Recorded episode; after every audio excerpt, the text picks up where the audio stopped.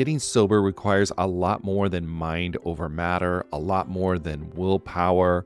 It's about leveraging the support around you. People in recovery typically need a mix of medical help, emotional support, and changes in lifestyle to manage their addiction, not just mental determination. As both a therapist and someone embracing the recovery lifestyle, there's one tool I always recommend to people needing extra accountability SoberLink. SoberLink is a high tech breath analyzer system designed to help you get and stay sober. And here's why I love it you'll test the same day every day, eliminating testing anxiety. Friends and family receive instant test results, helping you rebuild trust and preventing relapse. Accountability is a part of that, and it's something to really be embraced. Devices have built in facial recognition so your support circle knows you're testing, and tamper resistant sensors flag any attempts at trying to beat the system so your sobriety is never questioned. So let 2024 be your best year yet. Visit soberlink.com forward slash TAM to sign up and receive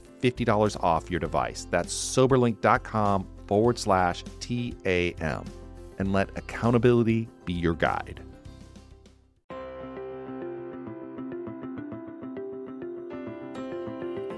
Hello, everyone. Welcome to the Addicted Mind podcast. We are on to episode 117.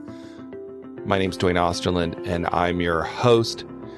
And today we have an awesome guest, Dr. Claudia Black. She is a world renowned expert on addiction and codependency, and she just released in December the third edition of her internationally best selling book, It Will Never Happen to Me Growing Up with Addiction as Youngsters, Adolescents, and Adults.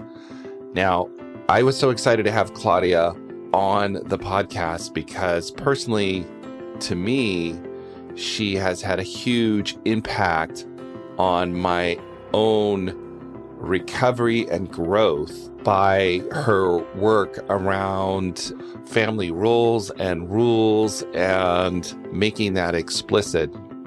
So I was super excited to have her on the podcast and to be honest, a little bit nervous too um, because uh, I really look up to her work. So, as you can probably hear in the podcast episode, but I think it's really super helpful. And she just brings her unique spirit and humanity to this episode. So I hope you enjoy it and I hope you get a lot out of it. And I would definitely recommend her book, It Will Never Happen to Me. I think it's a great, great book, and it really is a good starting place when you're in recovery.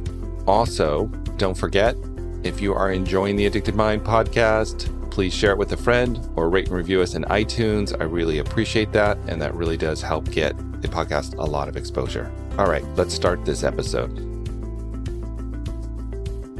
Hello, everyone. Welcome to the Addicted Mind podcast. I have a great guest today, Dr. Claudia Black. And I am so excited to have you on the show because your work has been very personal to me and in and in my journey of recovery. So Claudia, please introduce yourself and tell our listeners a little bit about you and and we'll get into your book and everything like that. So I'm really excited today. Thank you, Duane. Well, a little bit about me. I um, I've been working in the field of addictive disorders for over 40 years, and it's no surprise to anybody. But obviously, obviously, I would have a personal interest. And I grew up in an alcoholic home, and as a little kid in a small little logging community up in Washington State, my parents owned the only bar in that town. And so we were really the hub of the community. But unfortunately, that also meant that we were exposed to a lot of alcoholism, not just my father's alcoholism, but within the community as well. And you know, with growing up with the disease of addiction, substance use disorders in particular, it was really a lot of fear that permeated our life. And I think that's fear that permeates the lives of so many people growing up in homes like this. And ultimately, I think that as children, we internalize a lot of what I call toxic shame. Somehow we we lose the ability to believe in our own worth and value. And for some people, it's never even instilled to begin with. And so, and my father was alcoholic. My mother was raised in an addictive home with gambling and alcoholism. That's a typical scenario of a person who marries somebody who's addicted. And at the same time, I loved my dad. And it was from my father, in spite of his alcoholism, uh, he was the one who could tell me that he loved me. And he was the one who would give me appropriate, affectionate touch in the family. And so it was very confusing for me when he became actually very um, angry. He became very ornery. He became very violent. But somewhere I had the ability to separate out his behavior from who he was. And I used to love to go sit in uh, in the bar stools at the tavern next to right, all the people who right. sit for hours drinking compulsively. And and I like those people too. And so for me as a little kid, as much as there was a lot of fear growing up and a lot of sadness growing up, there was this dichotomy of somehow what was happening wasn't what was supposed to happen. And I think that would be critical in terms of my ability to move into the field, the treatment field, and feel a sense of compassion without having been a recovering substance use disorder person myself.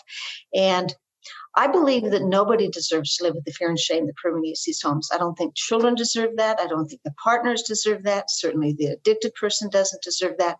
And it's been that belief that has driven me for all my 40 plus years. And it's that belief that really drove me to write, initially write, It Will Never Happen to Me. Right. That's what I was gonna gonna ask you. How did this book because this is this book it's had over 2 million copies in print. To me, it's a fundamental part of recovery treatment and laid a big foundation in the in the recovery community. So, how did the book come to be? Yeah. Well, it was interesting for me. You know, I was a very young social worker, and and at that time there were no adult children meetings, um, self help meetings to go to. People didn't know the phrase adult child, and yet, as I said, I came into the field and I think it was a God thing, to be really honest, because I was working with very angry adolescent girls in residential treatment setting, and I absolutely loved it. Um, but after graduate school, the first job I ever took was in an addiction treatment program, and I did that. Uh, one, I had good group experience. I, I, really believe in residential inpatient treatment, and that allowed me to go into an addiction uh, treatment program. And there, I was asked as a social worker to develop a family program. And I thought families meant children, and that they didn't. All they really meant was bring the wives of the men who were alcoholic. And I say that because back then in the 70s, it was mostly men who went to treatment. We saw everything through heterosexual view. So it was the wives of these men right, right. I was supposed to be treatment with. But I was so young and naive, I brought the kids in. So I had these young kids, I had teenage kids, and then I had these adult age kids, and I didn't know what to call them. So I called them my adult children.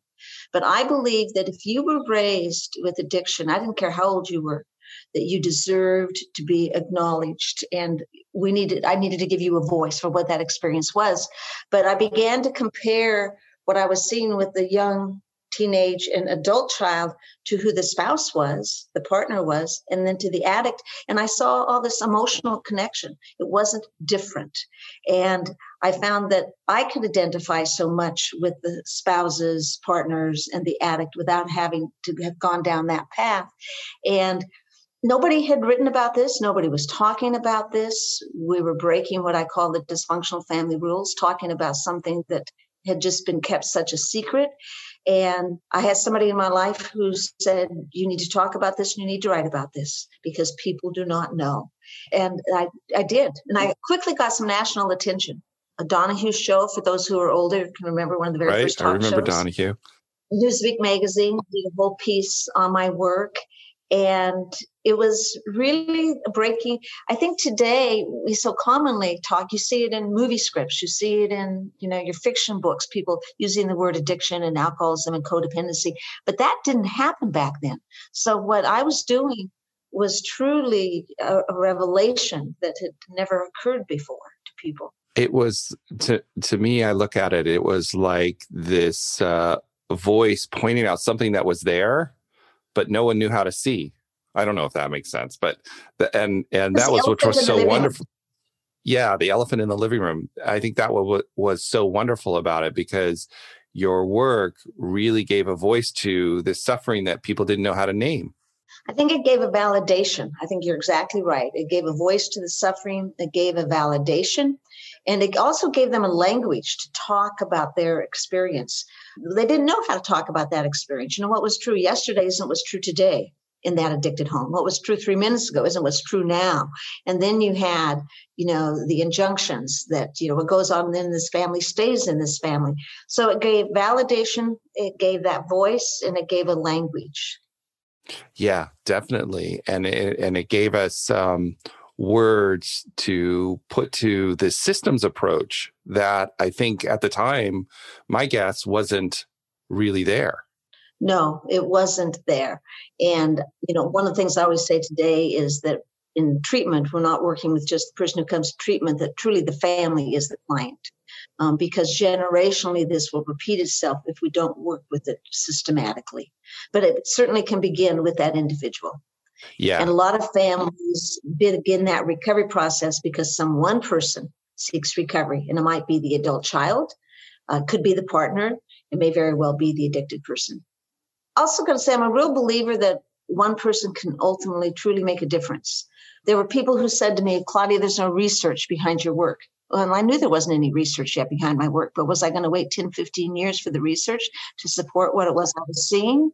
And so somehow there was a piece of courage in me that just like, we'll do the research, but in the meantime, we need to really empower those who are being affected in such a way.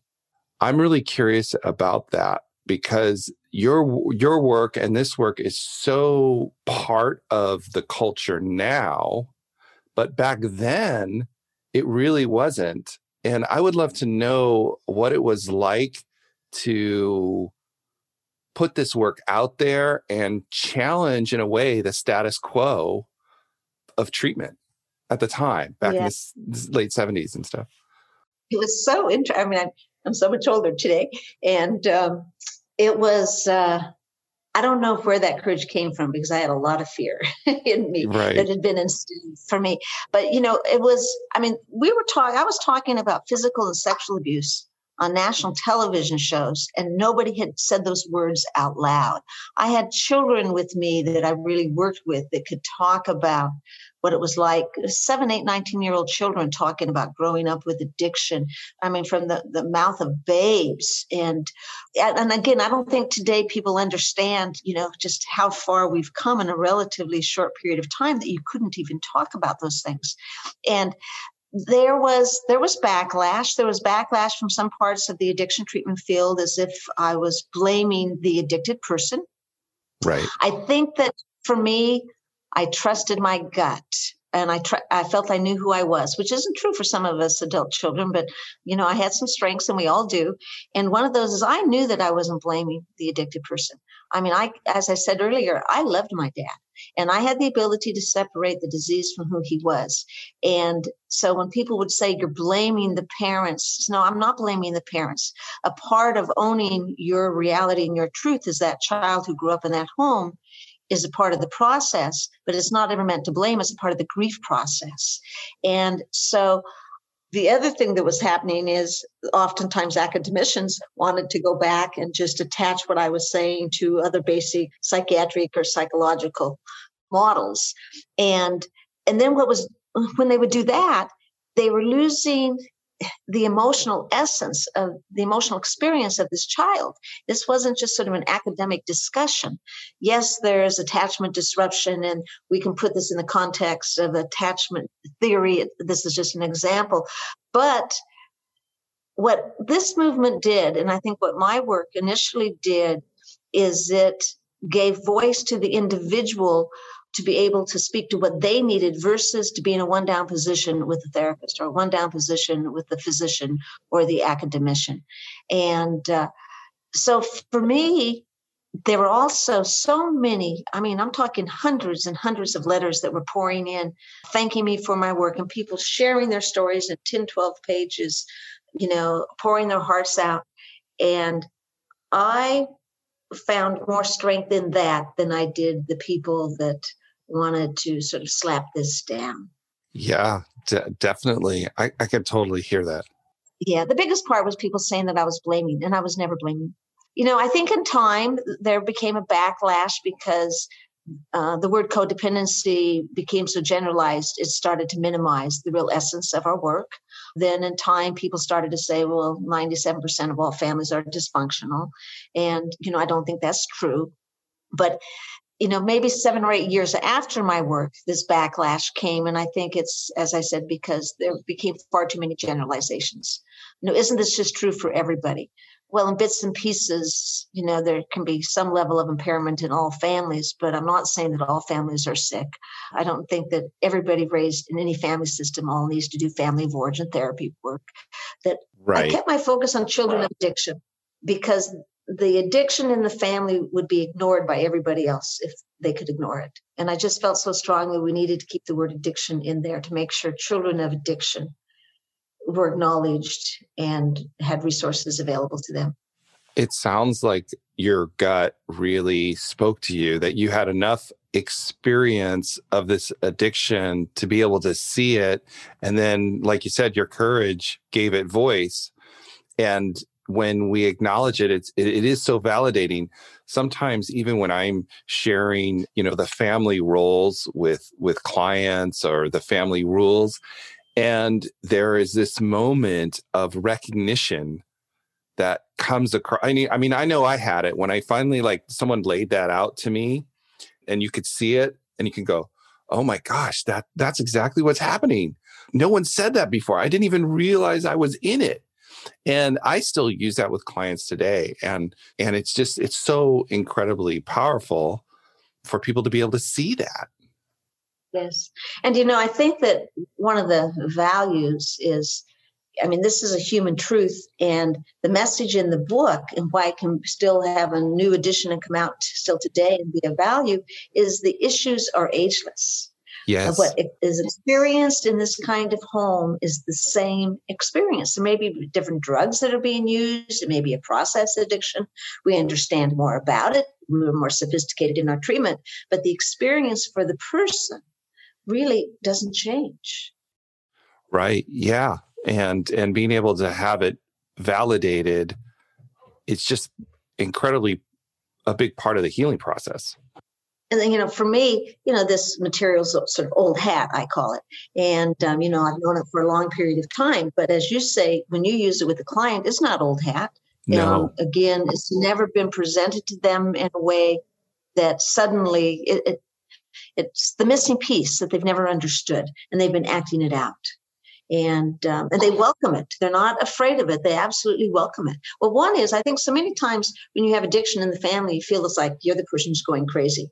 And suddenly, when you have a framework to understand why people do all the different things that they do, it's like we're not crazy. Addiction and what happens to the system is what's happening in our family.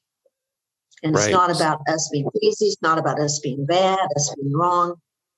Right. And that there's a way out of it.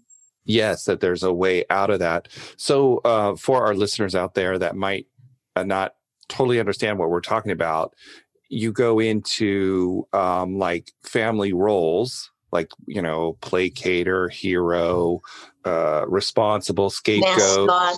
mascot all of that. Can can you talk a little bit about how you started to define those roles and put them into that context? I actually started putting people in groups according to their age. Um, maybe like five to nine, 10 to 13, 14, to 18, et cetera, and older. And you could readily see uh, you had children in the family who became the parent to themselves they became the parent to the brothers and the sisters, and they typically were your older ones. And while you had somebody who was taking charge in the home as a child, you'd have another child um, who was busy taking care of everybody's emotional needs. They'd do anything to take the embarrassment out of the home or the disappointment out of the home. And so it was in these groups that I, I was seeing the differences within children within the same family. And you didn't typically see them taking on the same kind of role. And what you realize is it met the needs of stabilizing a family that was highly unstable. It didn't assist the family in getting healthy, but it brought some stability to the family at that given time. And it brought stability to the child.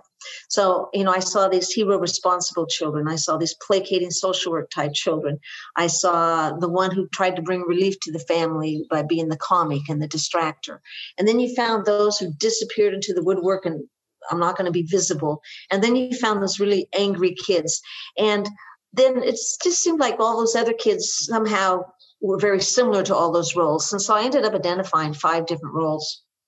And and the, and the labels of those roles aren't so important, but with every one of those roles, I saw strengths.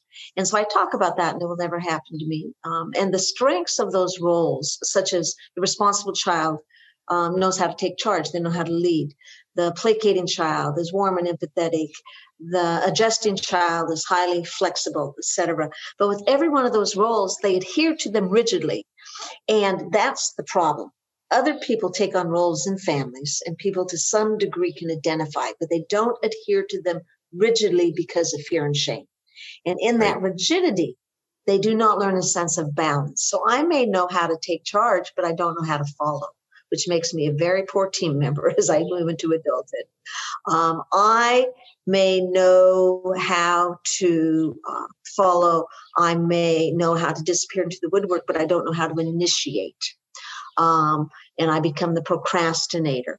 If I'm that angry child, I actually know how to lead. I just lead in the wrong direction. So what I did is I really took a look at what didn't they learn. We're not going to take away their strengths, but what don't they learn, and how's that going to interfere in your life? And that's what recovery is about, be it for a teenager or an adult child. It's what you didn't learn, as well as challenging the beliefs along the way. Right. So let's talk a little bit about how these roles form for for people you know when they're in this family structure and why these roles come to be. So let me just uh, give you examples within my own home growing up in a home like this. First of all i had a brother that was terminally ill and he was older than me and that would shift the dynamic. So i was a middle child but because of having a brother who was terminally ill I quickly took on a lot of responsibility. I had a father that was very out of control. He he was drinking out of the home daily. My mom couldn't come home from work um, because my dad wouldn't relieve her from the tavern. So I became the parent um, to my brother and my sister, and I did the washing and I helped get the food ready at night. So I sort of became my mother's sort of ally and co parent in this family. Well, I would have a younger sister who didn't need to do that because I provided that for her. But at times, particularly at times of turmoil, which existed on a daily basis as my dad would sort of come into the house as, as a tornado, my sister learned to just move into the woodwork and she would learn how to almost physically disappear. She would never have any kind of voice. So for me to survive, was to be that other parent in the home. For my sister to survive was to go into the woodwork. Now, if it was somebody else's family, maybe there'd be another sibling in the home who's, you know, their head would be spinning with what could they do to just have some sense of stability for themselves. So they would become the comic and they would um, use their humor and cuteness to distract from the pain that was going on in the home, or maybe even distract from the scene that is going on in the home. And so everybody finds that there's something they can do to make this in the moment feel more safe. Right. No, right. part of the problem with all of this is is that we develop this core beliefs, and you know, for the uh, beliefs such as it's not okay to ask for help, it's not okay to say no, it's not okay to go outside and play because if I do something bad's going to happen inside this house. It's uh, you know, I, am the one who has to have the answers and they better be right because if they're not right, something bad's going to happen. So, depending on the role, and I'll talk about all this in the book, we tend to have certain beliefs that go along with each of these roles. Now, one of the things that I really appreciate about the really angry kid in the addicted home is they're walking through life saying there's something wrong in my life and you're going to darn well notice and i always say they get noticed by the school teacher and maybe the school counselor and then the probation officer but they don't get seen as a child who's in a troubled family and where the family is addressed. And unfortunately, they become the identified patient. But they are, I always say they're closer to the truth than the others. The others are what I refer to as the looking good kids. They can present to the world a false image that says, I'm doing just fine in spite of. Yes, so people definitely. may not know what's going on at home, but even if they do, gee, these kids look like they're doing just fine. And in treatment, when I work with the addicted parents, they tell me how well their kids are doing. You know, my daughter's just doing great. She's a straight A student. Well, I can almost guarantee you that straight A student can perform really well, but you do not see her self loathing. You do not see the incredible fear. And that straight A student will often end up imploding in relationships, picking just really painful partners in which to partner with, can ultimately become very depressed. That depression and anxiety may not show until a little bit later in life. Uh, the problems will show themselves. But while they're so busy surviving, you don't tend to see them and they're not being acted out. Oftentimes, they don't show themselves till the late 20s and the early 30s. And, but they they will show themselves and they'll permeate that person's life. So these roles become kind of like habituized, uh, habituated to living. Like I was rereading your your book, and as I'm reading it just a couple days ago, I'm like going, "Oh my gosh, I'm seeing some of these things pop up in my current life still." Right. And I, I feel like I've Even done a lot of work, but I'm like, Yes. oh my gosh, it's like almost to be reminded again that these kind of stick with you in some ways. Yes, yes. And you know, we talk about with the addicted person how important recovery is on an ongoing basis, even well into their years. And in in recovery or in sobriety. And but I think this is true for the family members and this is true for the adult child. And that's because what happened and what occurred was so really severe, even if it's not blatant. For some people, things are more blatant than for others, but it is so chronic. It's taking place at that time in your life when you're developing your worth and your sense of identity. And even with recovery, and I've been in recovery for many years from my adult child issues, but there are times, particularly if I'm not taking care of myself, I'm not maintaining some kind of recovery practice, that I find myself more fearful, more anxious. It doesn't dawn on me I could ask for help when I could use some assistance because after all, I'm so capable. You know, I can get back into that rigid self-sufficiency, not asking for help. I get back into uh, when I say sort of the fear not being able to stay in the present. Um, so I have to practice, and I think it's healthy for all of us to continue to practice what was helpful to us in early recovery throughout our life. It's, it's a wonderful gift. Right, right. I you know, as, as I was listening to your your book, I love all the examples because you, you give really clear examples of of these different roles and and it was so funny because I, I had to laugh because I was listening to one and it was uh I guess the placater, you know, always saying sorry, I'm sorry, sorry, gonna you know, and I'm like, it's so funny because you know, I'll I'll go for a walk and I'm gonna go, honey, I'm sorry, I'm gonna go for a walk. I'm sorry. Yes. And I'm like, oh my gosh, Yes. here I am reading it again. I'm like, oh, I still do that. My wife's like, you don't have to say sorry. I'm like, I can't help it. Yeah, yeah. It's so funny. And that's a wonderful example. I mean, it's just that we want to take responsibility for everything and we don't want to get in the way of anybody else's needs and we prioritize their needs still over ours. And here we're in recovery and we're do, you know taking care of ourselves, but the guilt is still there. Um, yeah. and that gets acted out. I remember a little boy years ago who said, I am sorry to everything. And we actually, I just sort of made up this game and I toss out the, a situation and he had to say, I'm sorry, I'm not sorry. And we would do it with speed and we'd end up laughing um, so hard because he'd trip over his words. But it was part about really helping him to get that he wasn't responsible for all other people's behaviors, other people's feelings, other people's needs on a constant basis. Right. Yeah, definitely. So as you you you lay this out, right? You you lay out these different uh, roles and rules and of these families. Now thinking of myself in adulthood, how do we start to shift this and change this? If we start to recognize it, I guess. I think one, we really we need to go back and we always need to be compassionate with ourselves. Whatever we learn to do that today starts to be problematic for us, we did because it brought us a sense of emotional survivorship. So try not to be judgmental. Try not to be critical of yourself. This is just what you learn, and you and it, it brought you survivorship. It's uh, it was very helpful to you in the moment. Um, I, I really believe that.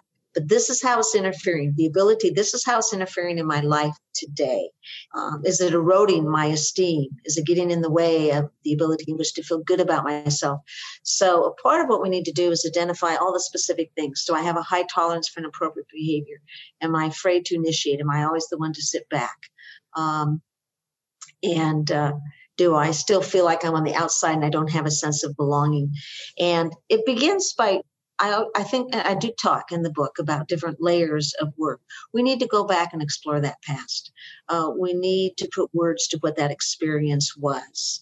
Um, and in that process, we are grieving the past. And there's a lot of loss that has happened for us. And that's the grief work we need to do. But we're also undoing a denial process. We minimize, we discount, and rationalize. So we can do that in a therapy group. We can do it in a self-help group. You can do it through various workbooks. I have a great workbook called Repeat After Me. This is a great way to begin that. You can do it with It Will Never Happen to Me by underlining that which speaks to you. But you need to connect that past to present day. How is that impacting me today? And is it impacting you in relationships? In getting into relationships or once you're in there? Is it impacting you as a parent? And and you get very specific. How does the fact that I lived in a fantasy world as a child as a form of escape impact me in my relationships? How does that impact me as a parent today? How does the fact it was never safe for me to say no as a child or have limits with other people impact me as a parent? And it will impact me in relationships, impact me in my work? How does it impact how I feel about myself? So when I say connect the past to the present, it's a very detailed kind of process.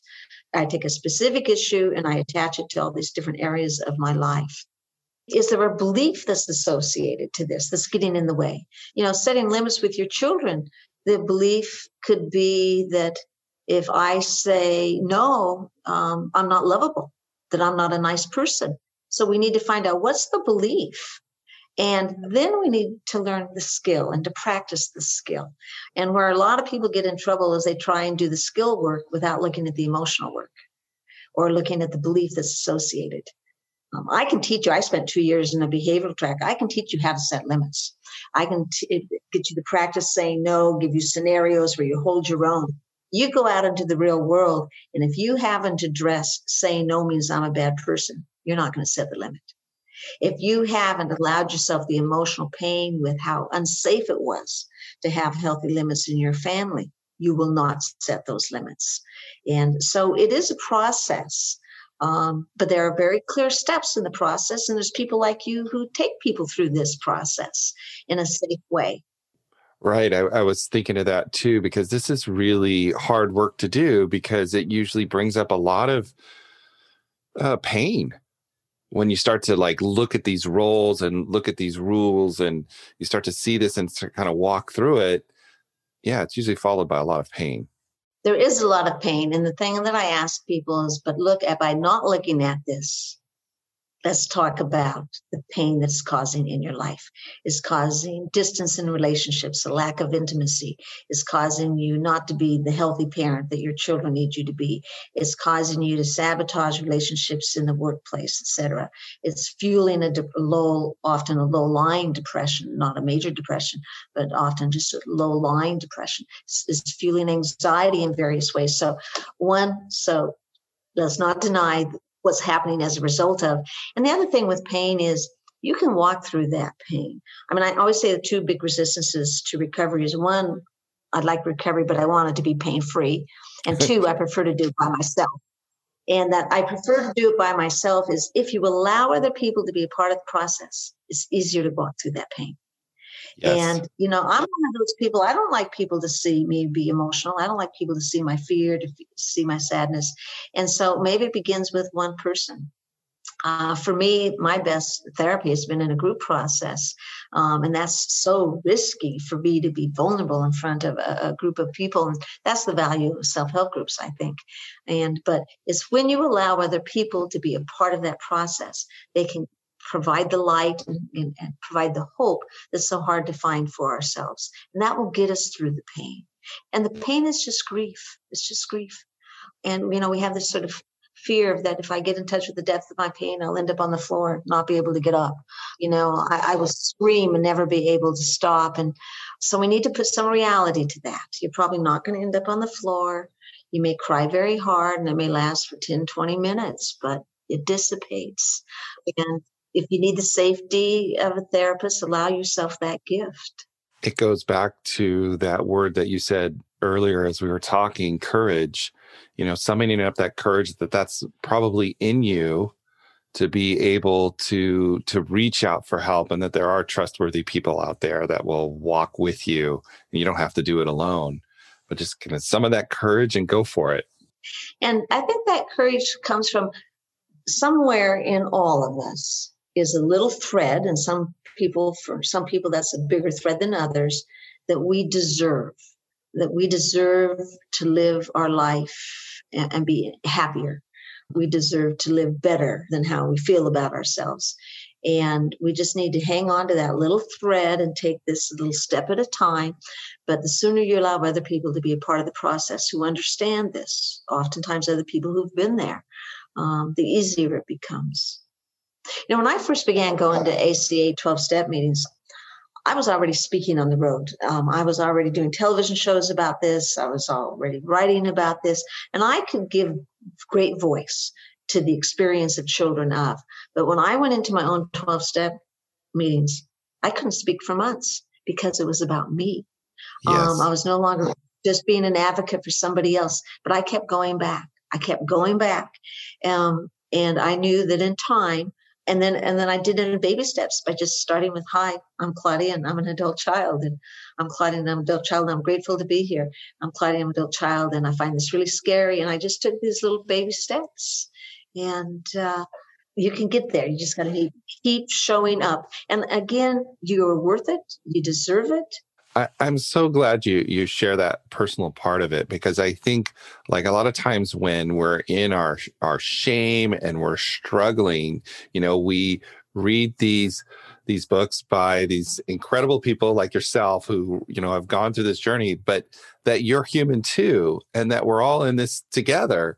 And sometimes i think the shame of that kind of comes with this uh, trauma keeps us from thinking that that everybody else has it all together and somehow we don't. We're the only one. So i'm so happy that you share that that your journey too was difficult at times and hard and scary and painful.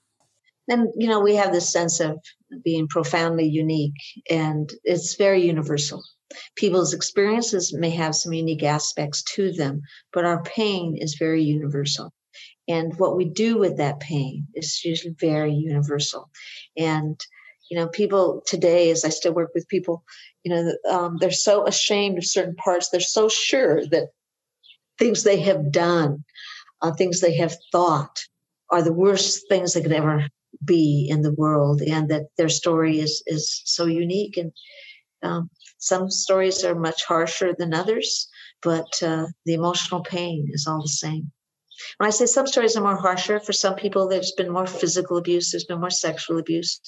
There may have been, you know, some homicide in their family story. There's, you know, but you're never to negate your loss because of somebody else's. Right about the time I think I've heard the most horrific story ever, somebody else is going to walk in with a more horrific story. But that doesn't negate the person that was just here.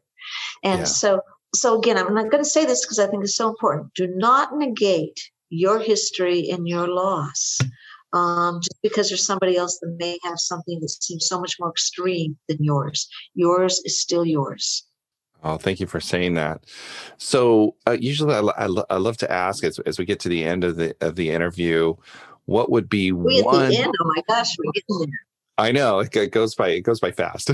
I love to ask like what would be one thing you would want to tell anybody out there who's listening to this podcast and maybe struggling, you know, finding recovery or being in a family with addiction, what would you want to tell them? Oh, that there's people out there who are willing to help. You do not deserve to continue to live in this kind of pain. Um, and I don't care if you're, you know, if I'm speaking to a 15 year old or an 84 year old, um, there are resources available to you. Awesome. I just want them to know that they're not alone, just truly not alone. Oh, thank you so much for saying that. So, if anybody listening wants more information, how can they find you or where do they go? Okay. Um, one is Claudia uh, claudiablack.com, claudiablack.com. Um, for the book, they can find a link to Central Recovery Press at claudiablack.com. Central Recovery Press is the uh, publisher. They can find the book, It Will Never Happen to Me, on amazon.com, but you're looking for the third edition, and it will say 30 to third edition on the cover. And for anybody who's had the original book, I think you love seeing this third edition of the book. And for those who are unfamiliar with me or even the, this title, um, again. The third edition is much more expansive. And as I said earlier, unfortunately, what happens in families affected by addiction is pretty much the same 20 years ago, 40 years ago, as it is today. And yet we know so much more about the recovery process. And we know so much, we have so many more resources readily available to you today. Awesome. And I will also put all those uh, links in the show notes at theaddictedmind.com. So you'll be able to get all that there as well. Claudia, it has been a pleasure to have you on the podcast. Thank you for coming on. Thank you, Duane. It's been great for me too. All right, everyone. Thank you for listening to the Addicted Mind podcast. As usual, all the show notes will be at theaddictedmind.com forward slash 117. I would definitely encourage you to check out her book, It Will Never Happen to Me, if you related to this episode.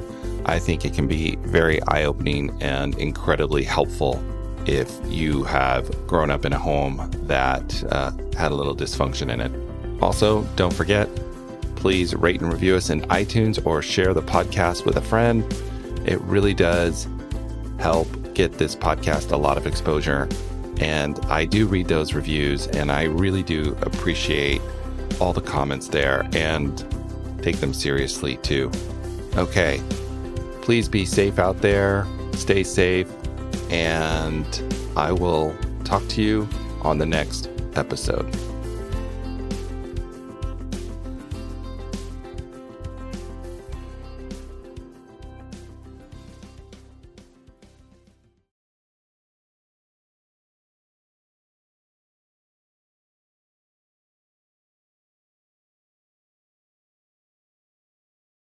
Oh, hey, it's Erin. And I'm Michaela, and we're the hosts of the Two Sober Girls podcast, and we are on a mission to spill the wild truth about sobriety. Forget the rose all day cliche. Sobriety is flipping amazing. Absolutely. It's not just about quitting the drink, it's a gift you give yourself and your loved ones. So, what are you waiting for? Break up with that old toxic relationship with alcohol and let us show you the possibilities. And here's the thing everything your precious heart desires becomes way easier without the influence of alcohol. We're not just two sober girls, we're also wellness coaches. We're here to show you how to optimize health, lifestyle, and beauty, feel sexy and alive as F. So stay tuned because we're rolling out new episodes every Monday wherever you get your podcasts and trust us. They have your name written all over them. We can't wait to share the magic of sobriety and wellness with you. Subscribe to Two Sober Girls podcast today and come follow us on Instagram for behind the scenes action and send us a DM. We can't wait to meet you.